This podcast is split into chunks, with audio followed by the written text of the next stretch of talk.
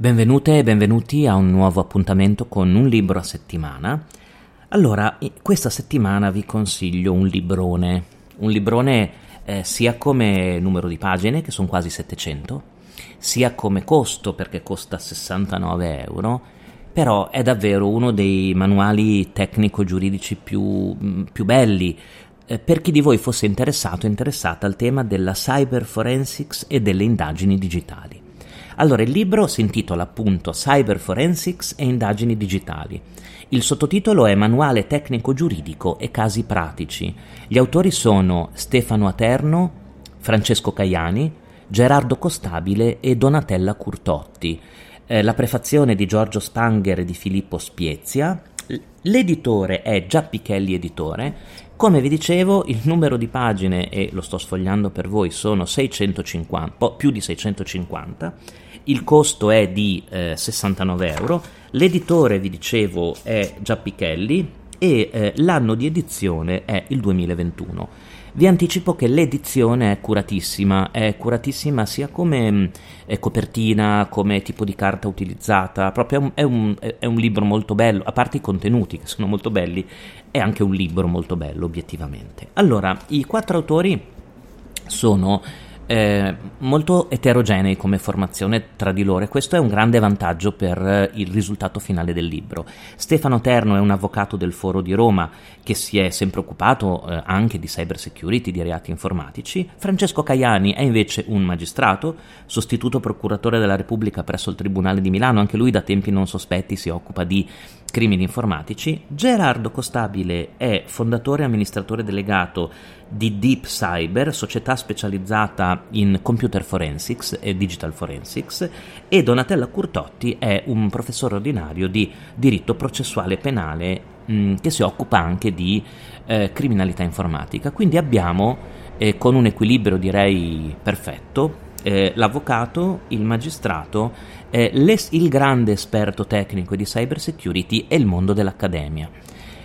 Come potete immaginare, adesso vi illustro un po' l'indice e i contenuti. Questo volume è molto ambizioso, si propone di creare un manuale completo, comunque il più completo possibile, perché la materia è talmente veloce nel suo aggiornamento che creare un manuale completo diventa complesso, su il rapporto tra investigazioni digitali, reati informatici, attività di indagine e evoluzione del cybercrime, che come sapete il cybercrime ha avuto un'evoluzione negli ultimi anni incredibile. Vi descrivo i singoli capitoli del volume perché secondo me con la descrizione dei singoli capitoli capirete immediatamente i contenuti principali, e oltre ai numerosi casi pratici che sono contenuti. Allora, dopo le varie introduzioni e prefazioni, il primo capitolo si apre con un'introduzione a cosa sia la digital forensics e le investigazioni digitali. In particolare Gerardo Costabile cerca di seguire un percorso di classificazione, di linee guida, di migliori pratiche nazionali e internazionali per capire se si possa in qualche modo cristallizzare la materia con delle regole specifiche. Qui trovate tutte le fasi tipiche delle indagini digitali, con anche degli esempi tecnici molto puntuali. Il capitolo secondo e il capitolo terzo, sempre di Gerardo Costabile, affrontano, diciamo, in verticale due aspetti essenziali. Il primo è la conoscenza di internet e aspetti tecnici di base che sono indispensabili per qualsiasi investigatore, quindi la conoscenza degli indirizzi IP, delle reti, di come funzionino le reti wireless, il servizio DNS, WHOIS, la possibilità di tracciare dei riferimenti con un nome di dominio, ad esempio, che sono, diciamo, se mancano questi aspetti tecnici, l'investigazione rischia di bloccarsi improvvisamente. E anche il terzo capitolo riguarda il rapporto tra le metodologie investigative tradizionali e quelle per così dire digitali, ad esempio le indagini sul cloud oppure su piattaforme, oppure in ambienti quali social network, deep e dark web, che richiedono comunque delle competenze specifiche. Nell'ultima parte del terzo capitolo poi Gerardo Costabile parla anche un po' di di indagini che si potremmo dire di frontiera, ma poi in realtà sono abbastanza comuni oggi, che sono quelle che riguardano ad esempio i big data, quindi i grandi archivi di dati, ma soprattutto le criptovalute e la cosiddetta Bitcoin Intelligence. Quindi avete, diciamo, fino a pagina 130 di questo volume una bellissima e puntuale introduzione tecnica per far capire l'ambiente dove si svolgono le indagini. Il quarto capitolo comincia ad essere un capitolo processuale, è curato da Francesco Cajani, magistrato, e il titolo è La ricezione della notizia criminis e i primi atti di indagine. Quindi Francesco Cajani parte con l'acquisizione della denuncia, le informazioni alla persona offesa, gli atti di indagine, facendo tutti gli esempi, quindi l'arresto in flagranza, gli allegati da inserire nella denuncia, la comprensione di un furto d'identità, ad esempio, in corso, no? Che potrebbe condizionare le indagini. Continua il dottor Cajani nel capitolo 5 con il problema, diciamo, importantissimo di giurisdizione e competenze. Immaginatevi affrontare il problema della giurisdizione e della competenza di siti web che sono all'estero, il rapporto con piattaforme, dove individuare il locus commissi delicti, come coordinare convenzioni internazionali e anche il coordinamento tra le autorità investigative in reati che ormai non hanno più confini, no? Ma che spaziano in grandissimi ambiti.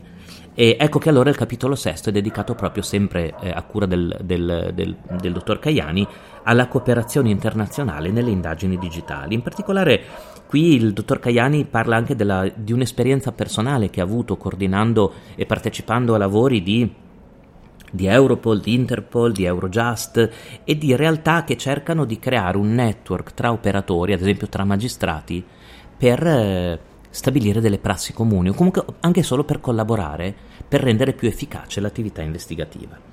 Il capitolo 7, curato da Stefano Aterno e Francesco Cajani, è dedicato all'acquisizione dei dati del traffico e alla disciplina della data retention, e qua si ripercorre anche tutto il dibattito politico che c'è stato sui tempi della data retention. È diviso in due parti, una parte più giuridico-politica e una parte più pratica sulla gestione dei tabulati telefonici e dei file di log. Il capitolo 8 è dedicato alle intercettazioni digitali, è curato da Gerardo Costabile e Stefano Aterno. La prima parte sono gli aspetti tecnico-investigativi delle intercettazioni, la seconda parte sono gli aspetti normativi. Il capitolo 9 riguarda le richieste per finalità di giustizia rivolte agli internet provider esteri, e quindi la difficoltà di dialogare con Google, con WhatsApp, con Telegram, con le grandi piattaforme che sono all'estero, spesso sono in luoghi scelti proprio per cercare di rendere difficoltoso il dialogo con l'autorità. Il capitolo 10 di Donatella Curtotti parla delle attività di acquisizione della fonte di prova digitale, ispezioni, perquisizioni e accertamenti tecnici. E qui entriamo nel 354 del codice di procedura penale, nel 352 gli accertamenti urgenti.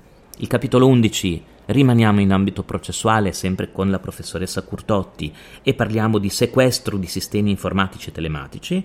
Il capitolo 12 torna il dottor Cajani a parlare dei nuovi strumenti di indagine, le intercettazioni di immagini, il pedinamento elettronico, l'acquisizione di riprese, l'appostamento informatico.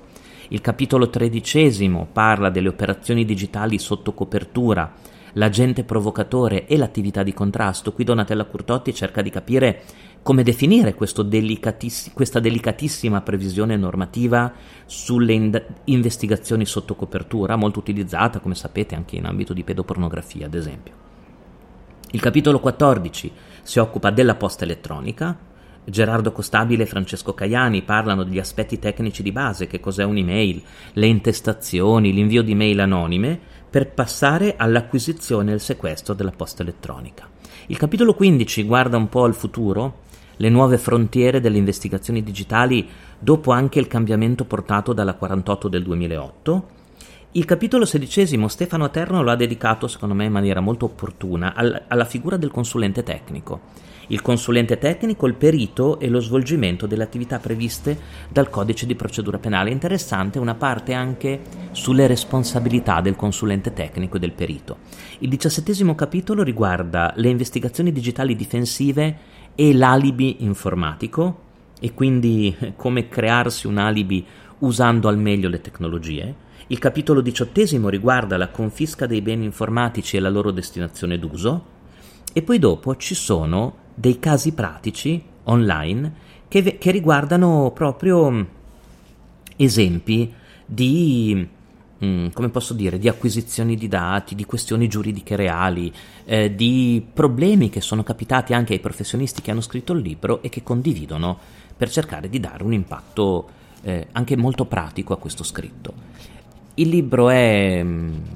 ci sono anche delle illustrazioni, soprattutto nella parte iniziale, degli screenshot, si legge molto bene. È un libro che io consiglierei sicuramente intanto a chi inizia e vuole avere un manuale di partenza per avere una sorta di panoramica, no? Complessiva di tutto ciò che riguarda investigazioni, cybercrime, aspetti processuali, aspetti tecnici, aspetti penalistici. Però è anche un ottimo volume di aggiornamento, secondo me, per tutti coloro che già operano nel settore e che sicuramente in queste 650 pagine troveranno qualche spunto originale o qualche idea di approfondimento.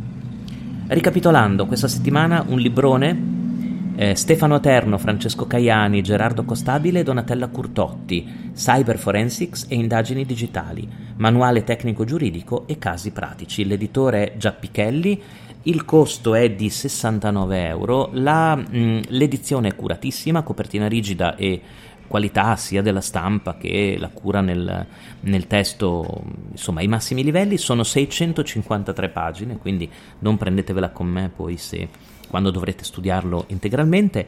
È molto recente, è del 2021 e ve lo consiglio assolutamente perché è un testo di pregio. Noi come sempre, scrivetemi se lo acquistate, volete commentare, mandarmi le vostre considerazioni, le leggo sempre molto volentieri. Noi ci sentiamo come sempre la prossima settimana per sfogliare insieme e riflettere su un altro volume delle materie a noi care. A presto e grazie ancora per l'ascolto anche di questo episodio.